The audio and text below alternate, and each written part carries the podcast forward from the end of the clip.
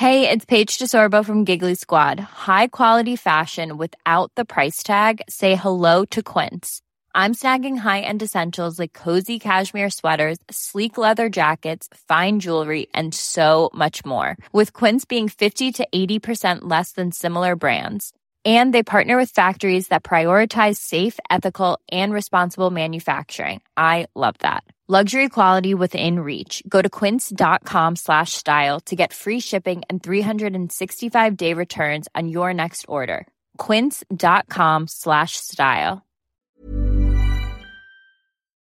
Weighing in at over a ton and with huge heads filled with sharp teeth, the tyrannosaurs made for an impressive bunch, the most famous member being, of course, T Rex, king of the dinosaurs. Now, looking at a relative of T Rex, Daspletosaurus, researchers have found evidence of something you might associate more with Silence of the Lambs than with Jurassic Park, and that's cannibalism. Unusual scratches on a Daspletosaurus skull have provided evidence these giants not only fought, but took the occasional chunk out of one another too. I caught up with David Hone from Queen Mary, University of London, to find out more. This is an animal called Daspletosaurus. Um, it's a close relative of Tyrannosaurus, which everyone is familiar with, and it looked a lot like Tyrannosaurus.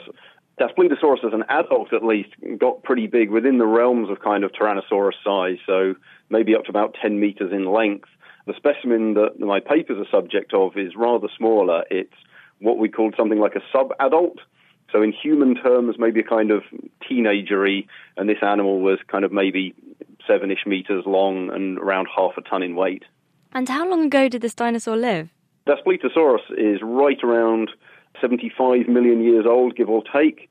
So it's from uh, North America, from kind of one of the main localities, which is a place called Dinosaur Provincial Park uh, which, as the name suggests, is a enormously important fossil bed which has yielded thousands and thousands of specimens.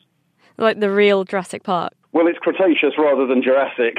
That's the first problem. Cretaceous um, Park. But cer- certain, certain, yeah, but certainly it is one of the biggest areas in the world for dinosaur remains. It's enormously important. It's been extremely well studied. Huge amounts of material have been recovered from there. So, what have you found out about Daspletosaurus that's new here? Well, it's certainly novel to find this kind of interesting combination of marks on the skull. So we do know that tyrannosaurs were fairly regularly engaging in some kind of combat with each other. Actually, quite a few tyrannosaurs are known with various bite marks on their skulls that show evidence of healing. In other words, they must have occurred during life and the bone had healed afterwards. And we see that in this specimen too. The fact that this is a relatively young animal and still has quite a few injuries suggests that this kind of uh, combat and antagonism wasn't limited to adults, but was definitely occurring in younger animals as well. So that's quite neat. But we also have these now post-mortem marks. So we've got these um, bites that we think are probably feeding traces, a big bite to one side of the jaw, the other side has actually gone missing.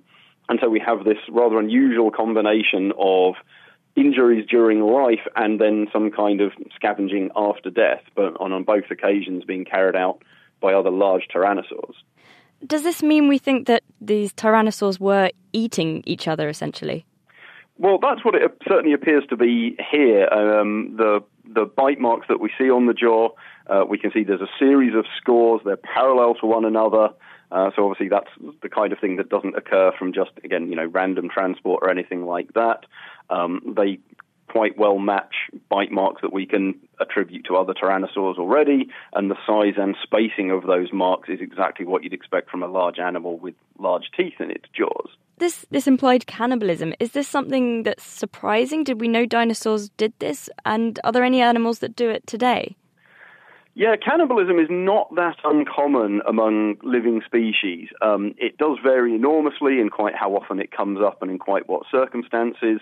So there's obviously quite a big difference between, say, a really big crocodile eating another one of similar size and snatching up a baby that it sees on the bank or comes across.